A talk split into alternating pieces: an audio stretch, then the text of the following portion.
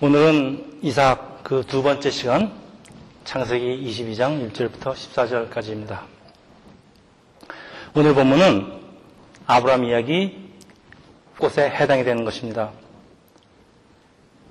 아브라함이 아들을 번제로 드리는 것은 성경을 모르는 세상 사람들도 모두 다 잘 아는 그런 이야기입니다. 오늘 본문을 한마디로 요약을 하면 아브라함이 외아들 이삭을 칼로 잡고 태워서 하나님께 번제로 드리려고 하는데 하나님께서는 이제 그만 됐으니까 그만 하라고 하시면서 재물 대신에 재물로 아들 대신 양을 준비하셨다라는 이야기입니다. 우리 그동안 그 신앙의 업앤 다운을 그 보여주던 아브라함 이번에는 정말 믿음의 조상이라는 그 칭호에 참 걸맞는 모습을 보여줍니다. 믿음의 용사라고 하는 그 사람들의 기립박수는 모두 아브라함에게 쏟아지지만은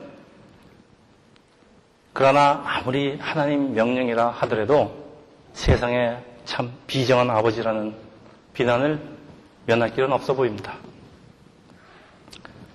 세상 모든 일에는 양지와 음지 그리고 동전에는 앞면과 뒷면이 동시에 존재하는 것입니다. 비록 하나님의 말씀에 절대 순정한 아브라함에게도 아브라함에게로 그 모든 신앙의 초점은 낮춰주고 있지만은 사실 동전의 앞면에 가려서 보이지 않는 뒷면도 있는 것입니다. 제가 신학교 다닐 때 오늘 본문을 전혀 다르게 접근하는 신학생을 보았습니다. 그는 한국 선교사 아들로 그 부모를 따라서 선교지로 나가서 참 어려운 시절을 보냈던 것 같습니다. 아버지 신앙 때문에 많은 고생을 해서 그런지 그의 관심은 아브라함이 아닌 그 아들 이삭에게 초점을 맞추고 있었습니다. 이분의 관심은 아브라함의 그 믿음의 행위보다는 그런 사건을 겪고 난 뒤에 아들, 그 이삭의 악몽, 나이트메어입니다. 그 사람 주장에 의하면은 이삭은 평생을 공포로 살았을 것이라는 것입니다. 왜냐하면 아버지 마음이 언제 또 어떻게 변해서 자기를 잡아 죽일지 알 수가 없었을 거라는 것입니다. 그래서 때때로 이삭은 악몽을 꾸는데 아버지가 자기를 잡으려고 칼을 들고 그 덤벼주는 꿈, 그런 꿈을 꾼답니다. 아버지가 하나님 말씀에 순종한 것은 그가 상관할 일은 아니지만은 이런 아버지를 두고 사는 나 같은 아들의 사정은 도대체 누가 알아주는가 하는 것입니다. 사실 저는 우습기도 하지만은 참 충격을 받았습니다. 하나님께 절대 순종한다는 것이 한 사람의 신앙과 열정만으로 과연 가능한 일인가 하는 것입니다. 어떤 분은 모리아산 사건이 그 호랑이 담배 피던 시절의 그 신화 같은 이야기라고 생각을 하실지도 모르지만 사실 지금도 참 많은 선교사들이 고향을 떠나서 아프리카, 중동 같은 데로 떠나면서 자기의 목숨을 걸고 떠나는 것입니다. 그리고 우리는 가끔 이런 선교사들이 순교했다는 소식도 듣지만은 참 더 아픈 것은 풍토병으로 또는 사고로 그들의 아이를 잃어버리는 그 참 가슴 아픈 이야기를 듣기도 하는 것입니다. 하나님을 향한 그 열심은 때로는 아이들의 희생을 제물로 하게 되는 경우도 있다 이런 말씀입니다.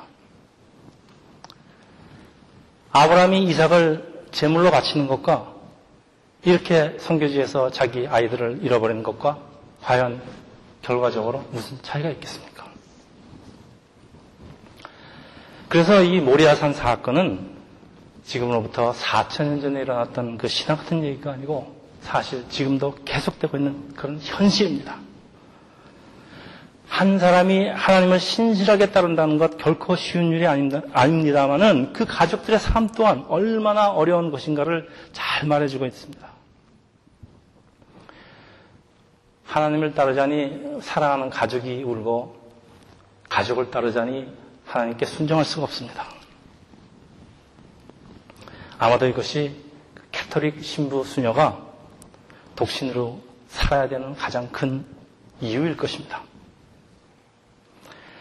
이 신학생처럼 사람들의 그 인생의 그 경험은 그 자신만의 그 독특한 신학을 만들어냅니다.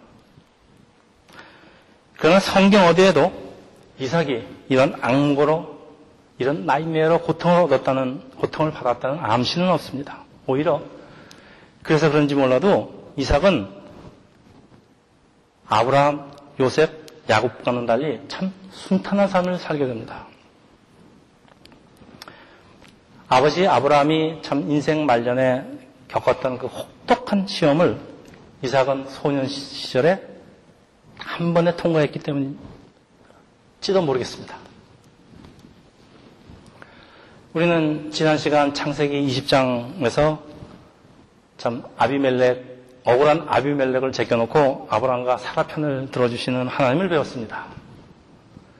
그리고 그 이유는 하나님께서는 그 택하신 그 약속의 자녀를 특별 배려하기 때문이라는 것도 배웠습니다. 그래서 오늘 우리는 오늘 본문을 읽으면서 너무도 큰그 거부감이랄까요? 그 저항감에 부딪힙니다. 제일 먼저 떠오르는 우리 마음속에 떠오르는 그 거부감은 도대체 하나님은 왜 이렇게 비인륜적인 그 사악한 종교의식을 그것도 하나님의 특별 배우를 배려를 받아야 되는 그 언약의 백성인가 백성에게 시켜야 되는가 하는 그런 것입니다. 그리고 그 다음으로 느끼는 저항은 백세가 훨씬 넘어서 넘은 노인이 이 백세의 간신히 얻은 그 하나밖에 없는 아들을 죽이는 과정이 세상에 칼로 무 자르듯이 너무 간단합니다. 하나님의 명령이 떨어지자마자 다음날 아침에 일찍 일찍 길을 떠나 산으로 올라가서 아들을 결박하고 칼을 들어서 서슴없이 아들을 잡으려고 합니다. 아들을 잡는 아버지가 어찌 생각이 없겠습니까? 그런데 성경은 이런 아브라함의 반응이나 이 생각을 묘사하지 않습니다. 왜? 이것에 관심이 없다는 얘기입니다. 그러면은 도대체 성경은 무엇을 가지고 도대체 우리에게 무엇을 이야기하려고 하는 것일까요? 참 이 모든 질문에 대해서 우리가 오늘 답을 얻어보려고 합니다. 오늘 본문 제가 읽습니다. 1절 아브라함이 죄송합니다. 하나님이 아브라함을 시험하시려고 그를 부르시되 자 시험하시려고 우리 첫 번째 질문의 답변은 간단합니다. 하나님은 때때로 하나님의 자녀를 시험하시기 때문입니다.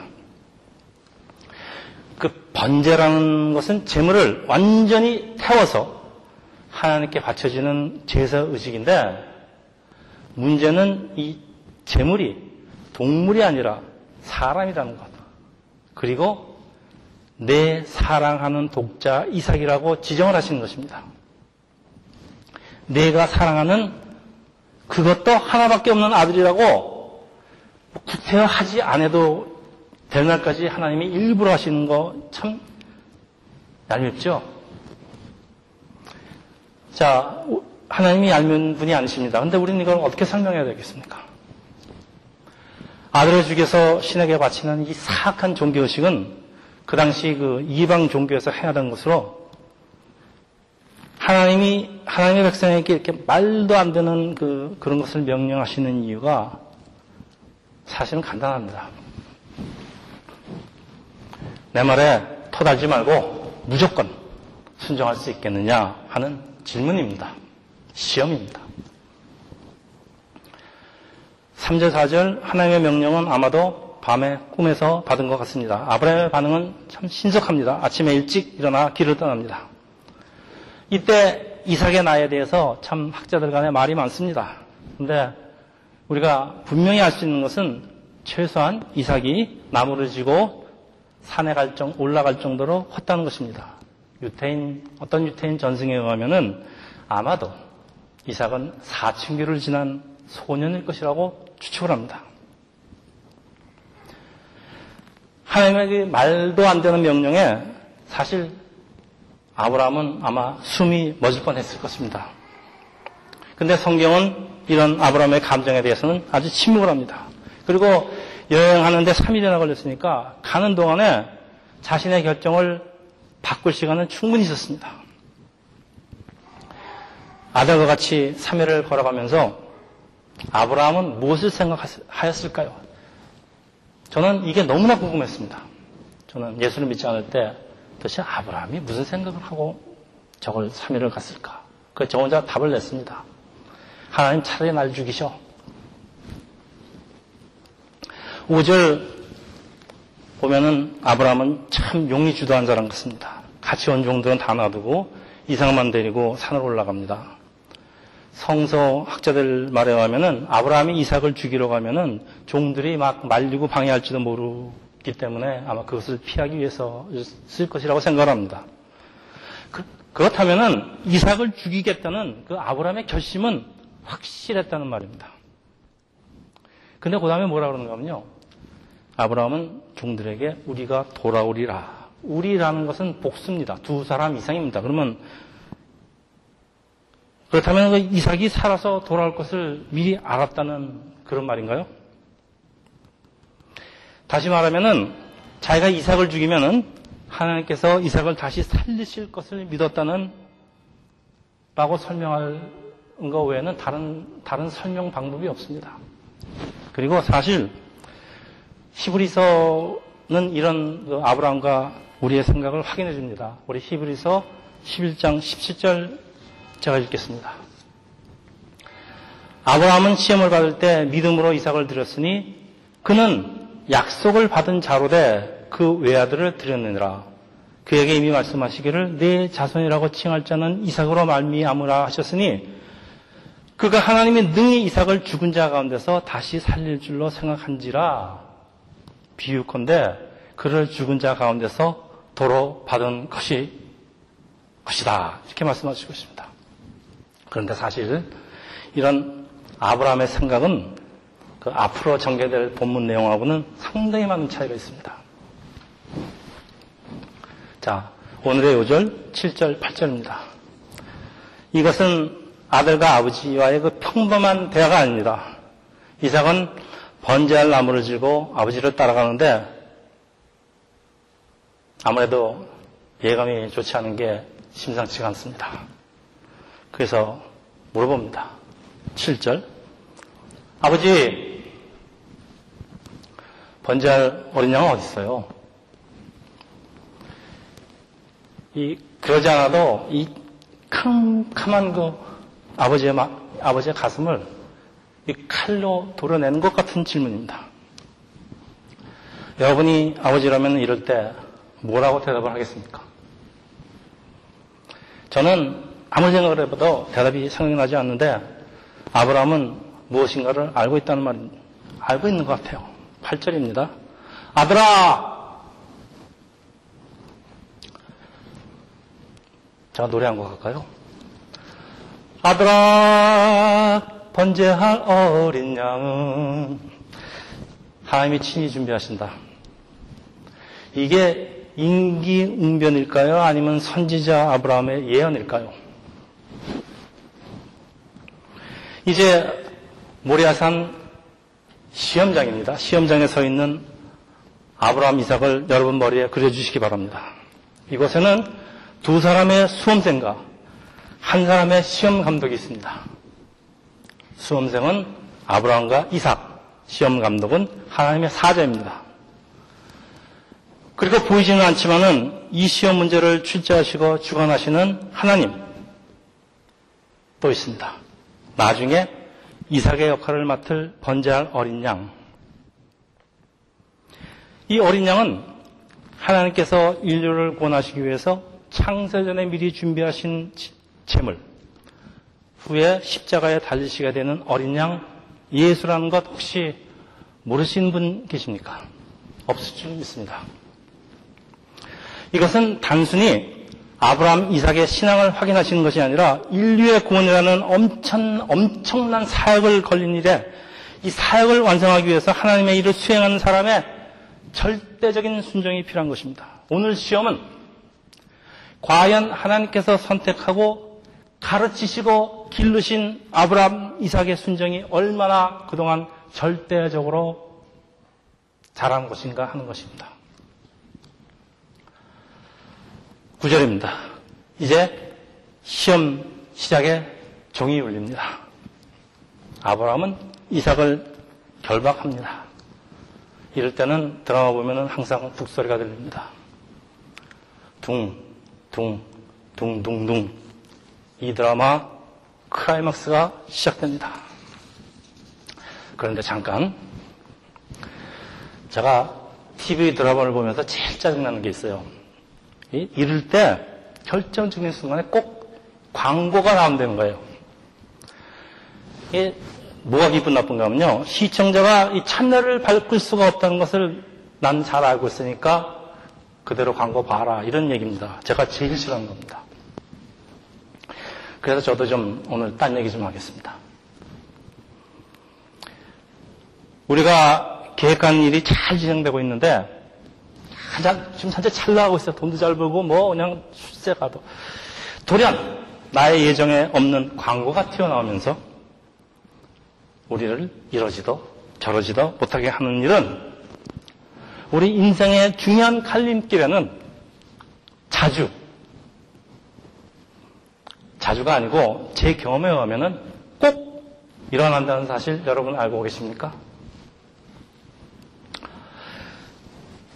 제가 잘 아는 그 주재원, 어떤 주재원인데요. 주재원으로 미국에 살다가 이제 본사 발령을 받고 이제 짐을 한국으로 다 붙이고 비행기 타기 하루 전날 밤 미국에서 고등학교 다니던 아들의 한마디는 그의 남은 인생을 결정해버립니다. 자, 이럴 때 북소리가 나야 됩니다. 둥, 둥, 둥. 아들이 아버지한테 하는 말입니다. 아버지, 나는 안 갈래요. 너나 엄마하고 가세요. 여러분, 미국에 얼마 동안 살고 계신지 모르지만은 미국은 들어오기는 쉬워도 나가기는 어려운 나라입니다. 이것은 이런 말씀은 성경에 없어요. 1년을 미국에서 살기로 계획하고 미국에 왔다가 지금 30몇 년을 살고 수도 없이 이런 일을 목격한 한 인생 나그네의 고백입니다. 나의 인생이 나의 생각과 계획과 의지대로 진행된다고 생각하시면 여러분 그것은 착각입니다. 조금 전에 소개를 드린 선교사들의 입장을 생각해 보면요. 만일 그가 아버지 난 이 아프리카에서 도저히 살 수가 없어요. 날 죽이시든가 날 한국으로 보내시든가 둘 중에 하나 하세요. 여러분이 아버지라면 어떻게 하시겠습니까?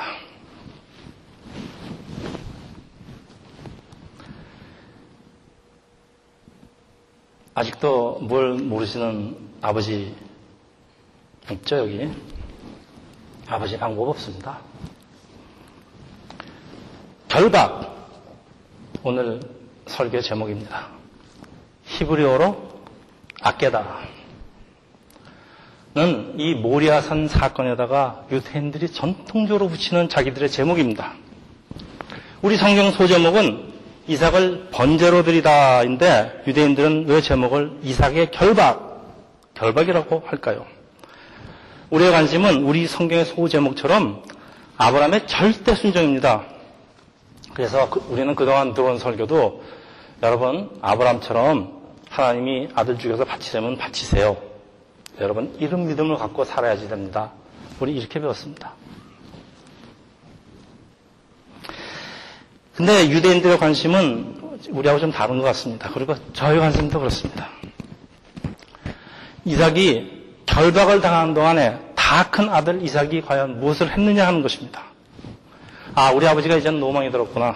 아버지 120살 정도 된 것 같은데, 뭐, 반항할 수도 있고, 도망갈 수도 있고, 근데 순순히 결박을 당했다는 것입니다. 여러분, 뭐 느껴지시는 거 없으십니까? 유대인의 관심은 아브라함의 순종보다는 이삭의 순종이란 말입니다. 하나님의 명령에 대한 아버지의 순종은 전적으로 아들 이삭에 달렸, 달렸다는 것입니다. 이 장면에서 아버지 아브라함이 하나님을 상징한다면 아들 이삭은 바로 예수를 상징합니다. 독생자 예수를 십자가에서 죽여야 하는 잔인한 듯 보이는 그런 하나님은 모리아산에서 자기 아들을 죽여야만 하는 잔인한 듯 보이는 아버지 아브라함을 상징합니다. 그래서 하나님의 아픔, 하나님의 그 아픈 그 자식을 죽이는 아픈 마음은 아들 예수의 순종으로 화답됩니다. 아들 예수의 십자가의 순종이 없었다면 아버지 하나님은 인류 구원사를 완성하실 수가 없습니다. 그리고 예수의 순종 또한 예수를 따르겠다고 교회에 나오는 우리 성도의 순종 없이는 완성될 수가 없습니다. 제가 한번 다시 한번 반복하겠습니다. 예수를 따르려는 우리의 순정이 없으면 예수의 구원은 완성될 수가 없습니다. 왜 우리는 순종도 하지 않고 이 예수의 생명 열매만 따 먹으려고 하는 것일까요? 모리아산의 순종은 갈보리산의 순종으로 그리고 오늘 우리의 순종으로 그대로 연결되는 것입니다. 11절. 아브라함이 칼을 들고 아들을 잡으려고 하는 그러면 이삭의 가슴에서 이제 피가 팍 터져 오르는 그런 장면 직전입니다. 진짜 클라이막스입니다. 그렇죠? 이때 하늘에서 급한 음성이 들려옵니다. 아브라함아, 아브라함아. 히브리어에서 두 번을 반복한다는 것은 굉장히 강조하는 것입니다. 이제 급해진 사람은 이것을 지켜보던 하나님의 사자라는 말입니다. 이 하나님의 사자는 저 대책 없는 이 저 바보 같은 저 아브라함, 하나님 말을 하면 꼼짝 못하는 아브라함이 혹시 만일에 자기 아들을 정말 죽이려고 그럴지도 모르니까 이럴 때 아들을 보호하라는 하나님의 특별 명령을 받고 있는데 세상에 아브라함, 아브라함이 이렇게 순식간에 망설이지도 않고 이를 해치우리라고는 아마 생각을 못했을 것입니다. 그러고 그럴 것이 세상에 이렇게 주저도 안 하고 주저도 없이 아들을 잡는 아버지가 존재하겠습니까? 여러분, 그 다음에 12절입니다. 하나님의 사자는 그 아브라함에게 아주 질려버립니다. 그래서 이제 이걸 막아야 됩니다. 여러분 그 어, 드라마에서 말이죠. 어, 어, 자기 아이가 자기 아기가 막 길거리에서 놀다가 차에 막 치려고 그러는 순간에 어머니가 어떻게 합니까? 그 이럴 때 어머니가 막 뛰어가서 애 잡고 그러면 이거는 이 드라마는 망칩니다. 보통 머리 있는 작가들은 이렇게 처리하지 않습니다. 어떻게 처리하느냐? 이거 슬로우 모션으로 처리합니다. 그러면 어떻게 하느냐? 제가 한번 해볼까요? 저 애가 지금 죽어가려 합니다. 엄마가 여기 있다가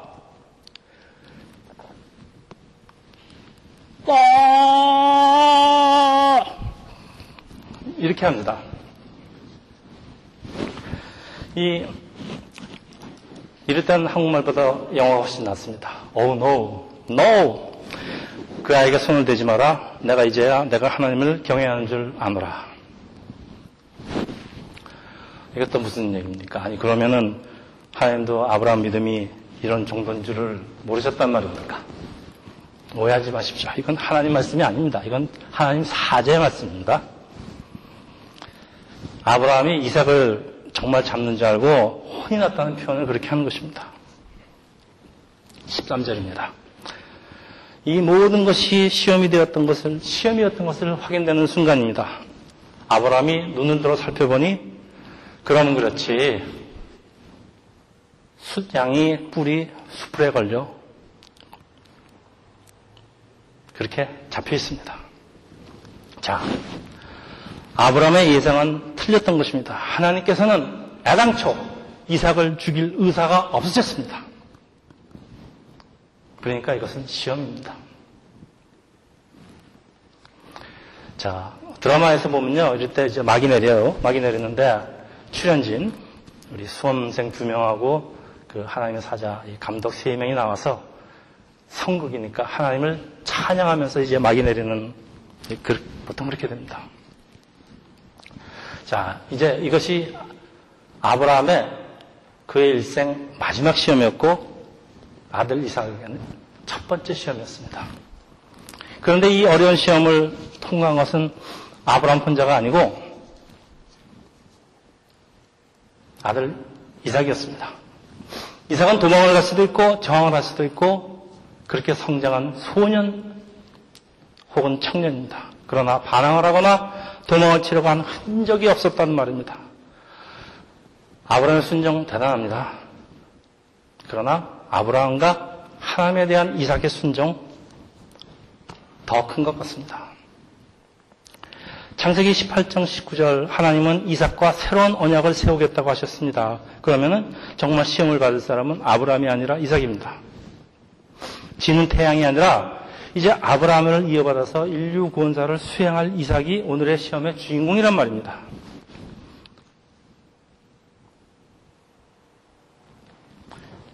이렇게 이삭은 유대인들에게는 순종을 상징하는 사람이 됩니다. 그래서 제가 재밌는 그 유대인 문서 야화, 야화입니다. 정사가 아니고 야화를 하나 소개시켜 드리겠습니다. 아브라함이 이삭을 묶을 때 이삭이 아브라함을 부릅니다. 아버지 꽉 묶으세요. 아버지 손이 떨리거나 내가 피할지도 모르니까 그러면 여기저기 찔려서 내가 도망 피투성이가 되어버리면은 하나님께 드리는 번전물이 손상이 되어서 제물로 쓸 수가 없잖아요. 이게 뭐 신청대에 나오는 얘기도 아니고 뭐 설마 이랬겠어요? 그런데 유대인의 과장입니다. 이건 아브라함이 아니고 이삭의 순정이 얼마나 중요하다는 것을 잘 말해주고 있는 것입니다. 우리는 이제 유대인들이 이 이야기의 제목을 결박이라고 지었는지 알게 됩니다. 유대인의 전통은 이삭을 이스라엘의 죄를 대신해서 순교하는 순교자로 묘사하고 있습니다. 마치 예수께서 인류의 죄를 대속해서 죽는 것처럼 말입니다. 이사야 53장 7절 제가 읽겠습니다.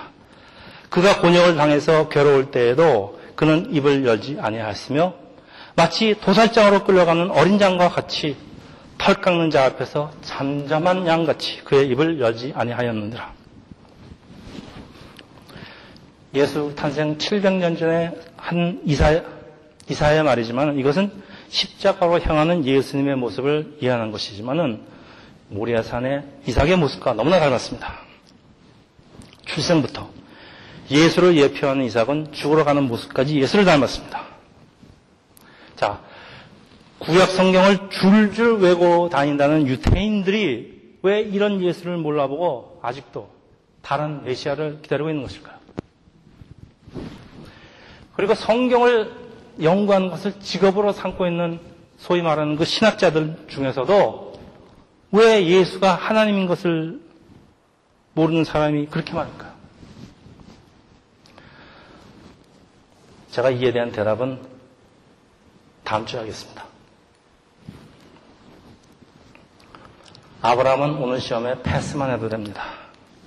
그런데 아들 이삭의 참 순종으로서 하나님의 사자도 혀를 내두를 만한 그 100점 만점에 150점이라는 세계 신기록을 수립하면서 믿음의 조상으로 우뚝 서게 됩니다. 하나님께서 아브라함, 이삭 부자에게 하나님의 인류 구원의 미래를 거신 결정은 그 배팅은 정확한 것이었습니다.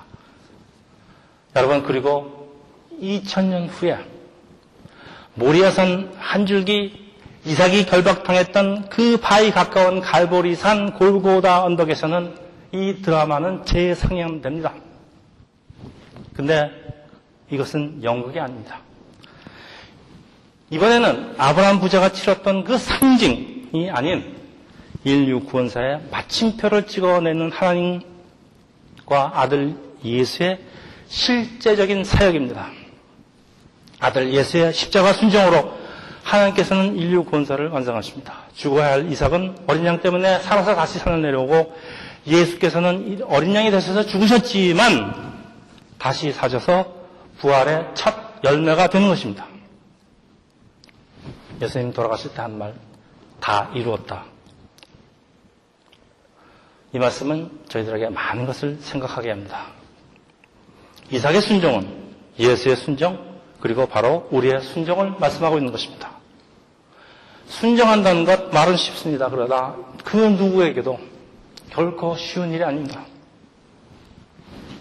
이제 말씀을 정리합니다.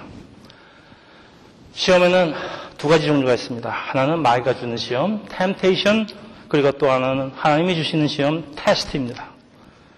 그리고 누구나 통과할 수 있다면 그것은 시험이 아닙니다. 히브리어 시험이라는 명사에는 시험을 통과 못할 수도 있는 그 가능성을 내포하고 있는 명사입니다.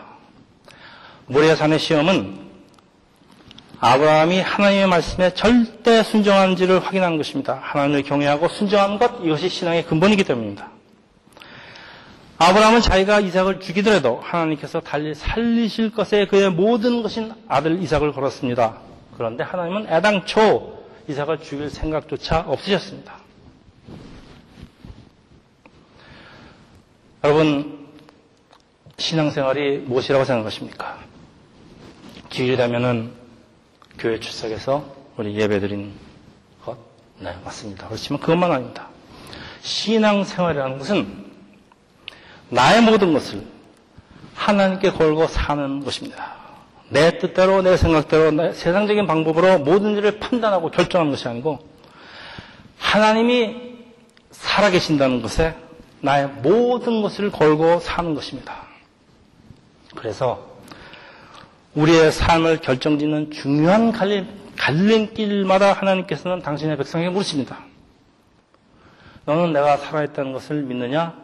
그럼 내가 너에게 준 이삭을 네가 가장 귀중하다고 생각되는 것을 너의 하나밖에 없는 인생을 나에게 돌려줄 수가 있느냐 하는 질문입니다. 얼마나 많은 크리스천이 이런 시험에 떨어지, 떨어지는지 아십니까? 거의 다 떨어집니다. 하나님께서 살아계시는 것을 따지기에 절대로 포기할 수 없는 것이 우리에게는 너무나 많이 있기 때문입니다. 그리고 이런 생각은 우리의 삶의 가치관과 그 순간순간 우리의 행동을 결정합니다. 이런 시험에 평생을 떨어진 사람이 있는데 아십니까? 바로 이삭의 아들 야곱입니다. 이 사람은 평생을 시험을 치르는데 죽을 때 뭐라고 하고 죽는지 아십니까? 우리 전에 다 했죠? 내 나그네의 길에 세월이 짧지 않는 130년이나 험악한 세월을 보냈습니다. 날 모래산에 올라와서 시험을 치렀는데 그 삶이 험악한 것은 당연한 일입니다. 반대로 이삭은 단번에 통과했습니다. 그러니 그 삶이 비단결 같았던 것도 당연한 일입니다. 어떤 신학자들은 만일 아브라함이 시험에서 떨어졌다면 하나님께서는 다른 후보자를 찾아야 하셨을까? 아니면 구원사를 다시 쓰셔야 하셨을까? 하는 참 질문을 던집니다. 뭐 어떤 사람은 이거 이거 갖고 신학과 교단을 다르게 할 수 있는 참 심오한 참 문제 같지만은 우리 답 다 압니다. 군대 다녀오신 분, 한 분 오늘 안 오셨군요. 아주 익숙한 말씀이 있습니다. 아시는 분 있습니까?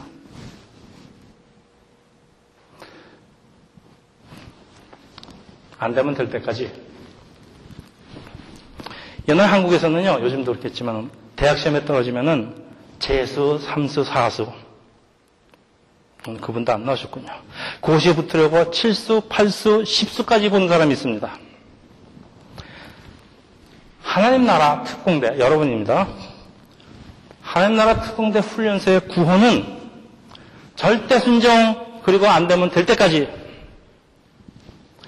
안 되면 될 때까지 하나님께서는 아브라함을 모리아 산에 열 번이라도 세우실 것입니다. 안 되면 될 때까지 이삭은 열 번을 묶여야 됩니다. 아브라함은 모리아 산으로 갈 때마다 아내 사라에게 핑계를 대면서 거짓말을 해야 할 것입니다. 또 시험 치러 간다 그럴 수는 없습니다. 사라는 결국 아브라함을 의심할 수밖에 없을 것입니다. 세상에 못할 짓입니다. 우리의 삶 가운데 마치 모리아산의 이삭처럼 우리가 결박당하고 누워있는 것 같은 그런 느낌이 드는 순간들이 있습니다. 우리의 인생의 삶 속에서 마치 아브라함처럼 나의 가장 소중한 것을 찔러서 태워 버려야 되는 그런 순간들이 있습니다. 여러분, 이 말씀 한 구절 잊지 마시기 바랍니다. 고린도 전서 10장 13절입니다. 사람이 감당할 시험 밖에는 너희가 당한 것이 없느니 오직 하나님 미부사 너희가 감당치 못할 시험을 허락하지 아니하시고 시험 당할 점에 또 피할 길을 내사 너희로 능히 감당하게 하시느니라. 그리고 이런 시험은 질질 끄는 것이 아닙니다. 하나님께 우리의 인생을 걸고 담대하게 정말 멋있게 그리고 단숨에 통과하는 것입니다. 나의 인생길 내 손으로 나의 사랑하는 이삭을 죽여야 하는 나그네 인생길 내 목에 칼이 들어오는 그 캄캄한 순간 바로 그 순간